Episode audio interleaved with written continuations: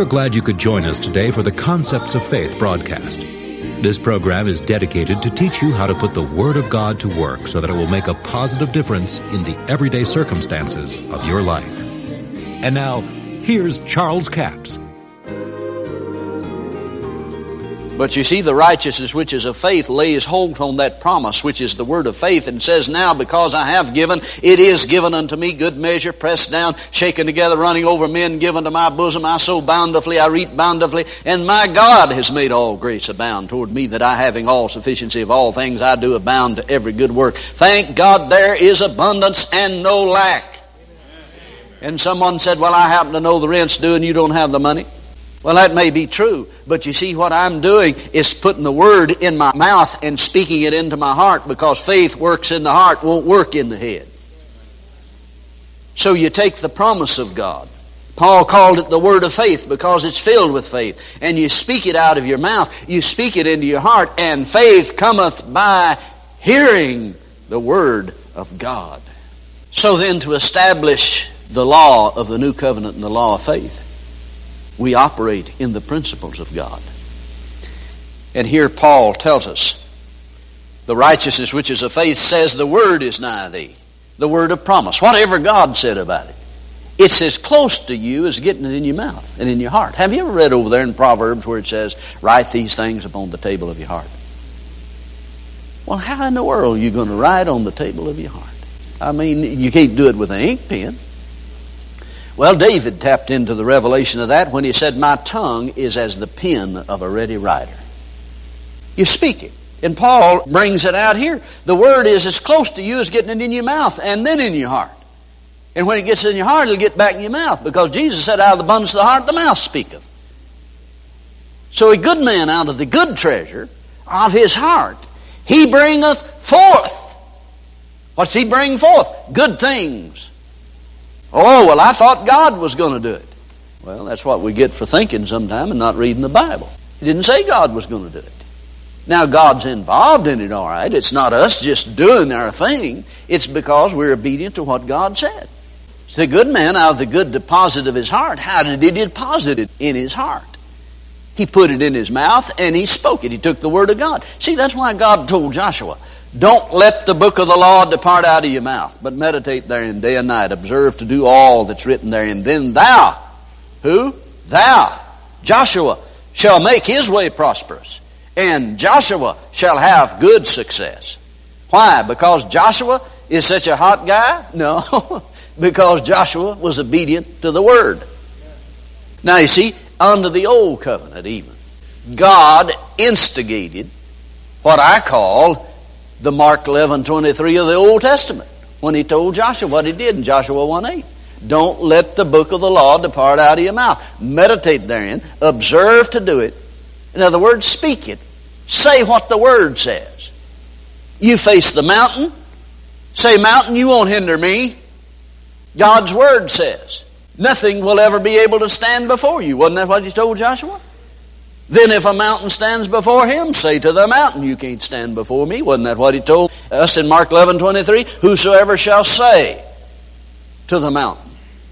Now, you know, he's not talking about moving the Rocky Mountains. He's talking about problem areas that you face in life. God's Word is practical. And I think sometimes we've got off of the practical application of the Word of God and we got so spiritually minded that none of it was any earthly good. When you face the everyday hardships of life and you face a mountain of adversity, of financial lack, what do you find yourself saying to it? I tell you what most people say. Dear God, we'll never get this debt paid. We'll be in debt the rest of our life. We'll never get out of debt. That was not what Jesus said to say. See, you're not operating under the law of faith. Jesus said, Whosoever shall say to the mountain, to the problem, to the situation that you face in life. Be thou removed. Well, now somebody said, well, how can you say it's removed when it's not removed? Very simple. You open your mouth and say, Be thou removed. well, now that just sounds silly to me. Well, now you can either act a little silly according to the Word of God, or you can just be real intelligent and fail.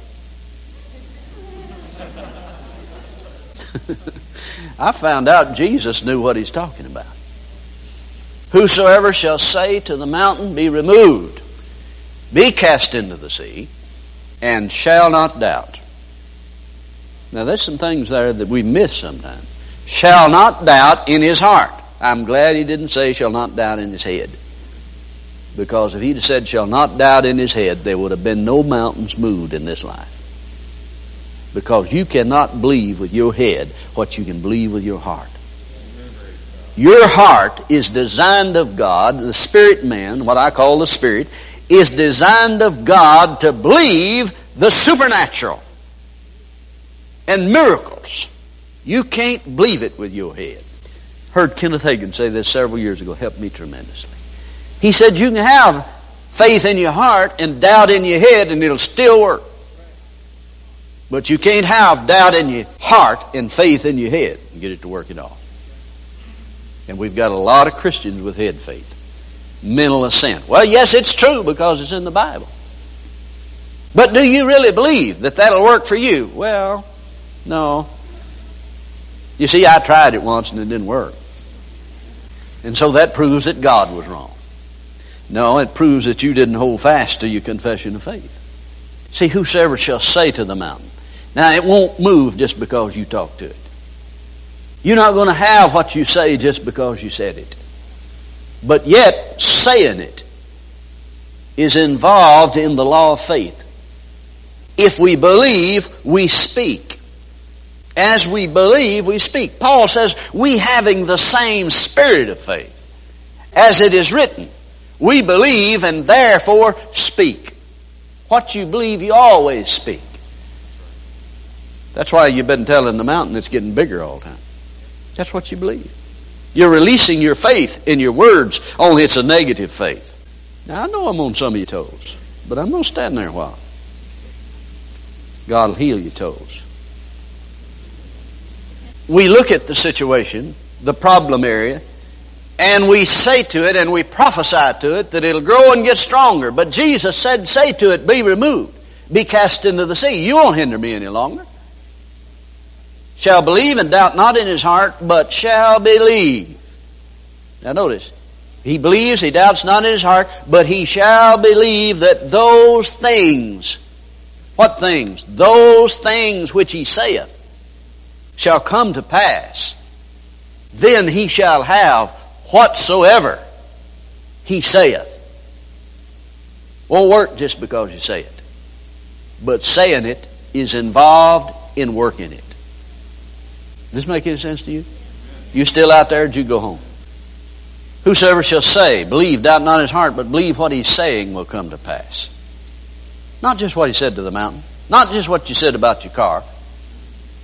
Everything you say, you believe what you're saying will come to pass. Now, I believe this is a major factor in having faith failures. That people think they're operating in the law of faith. And they haven't realized what Jesus is saying to us is that we must believe and release faith in every word that we speak. Jesus said, Let your yea be yea and your nay nay. Anything more than that cometh of evil. In other words, don't add a lot of other stuff to it. Whoo, isn't it hot outside today? It is 20 below. Boy, isn't that a big dog? A little bitty chihuahua. Why do we say things the very opposite of what we mean? We don't know why we do it. But I can tell you why it was programmed into the human vocabulary to keep you from believing what you say will come to pass. Boy, it tickled me to death. Well, didn't. You're still living. If you're going to be scriptural about it, You'd say it tickled me to life because laughter doeth good like a medicine. Anybody here taking medicine to die? What if the doctor gave you a prescription and they put it right on the, I mean, the druggist put it right on the bottle. Take three of these a day until they kill you. Man, I mean, tell you, you'd throw that just as far as you could. But you see, our vocabulary has been programmed by the devil to speak things that we don't believe so that we'll never release any faith in whatever we say. Now, I caught a hold of this several years ago, and I saw the law of faith And I saw that it was designed of God to work under the new covenant. But it requires diligence, it requires commitment to the Word of God, and to control our mouth and our tongue. James said the tongue's an unruly evil, full of deadly poison. Well, God didn't create it that way. The devil poisoned man's tongue when he ate of the fruit. The thing that Satan failed to tell Adam and Eve was that the day you eat of this fruit, you'll lose control of your tongue. God knows that you'll be like him, knowing good and evil. Well, they did. They knew good and evil, all right.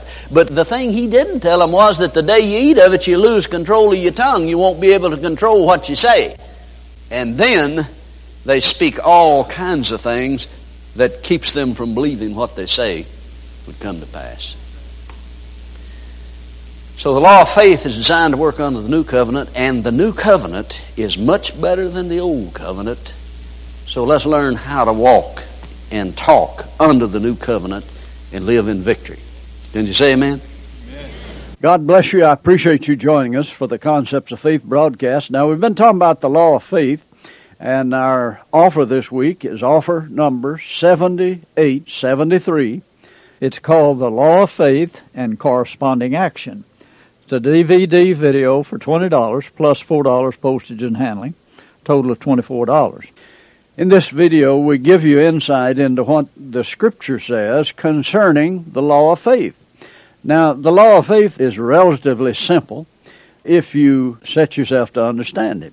Jesus said it this way Whosoever shall say, believe, doubt not in his heart, believe what he's saying will come to pass, he shall have whatsoever he saith. Now, he said, Say unto the mountain. But you could say unto a tree, because Jesus said to a fig tree, No man will eat fruit from you hereafter forever. And the thing withered and died. This is how the law of faith works. But yet, so many times people don't spend the time to develop faith in the words that they speak. In other words, it's not going to happen just because you say it, but yet saying it is involved in causing it to happen. But you know, sometimes people get the idea, well, all I got to do is say it. Oh, no, there's a lot more to it than saying it. You must believe, doubt not in your heart, and believe what you're saying will come to pass. In other words, you must release faith in every word that you speak.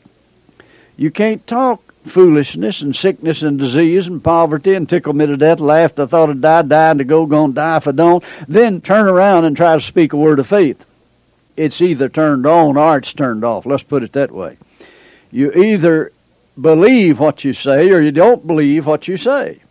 And see, the law of faith is connected to the fact that you're fully persuaded that what God has promised, He will perform if you do your part. That's offer number 7873, Law of Faith and Corresponding Action. You're going to have corresponding action if you really believe. It's a DVD video for $20 plus $4 postage and handling, total of $24. We have a toll free order line, 1 877 396 9400. Until tomorrow, this Charles Capps reminding you that the enemy is defeated, God is exalted, and yes, Jesus is coming soon.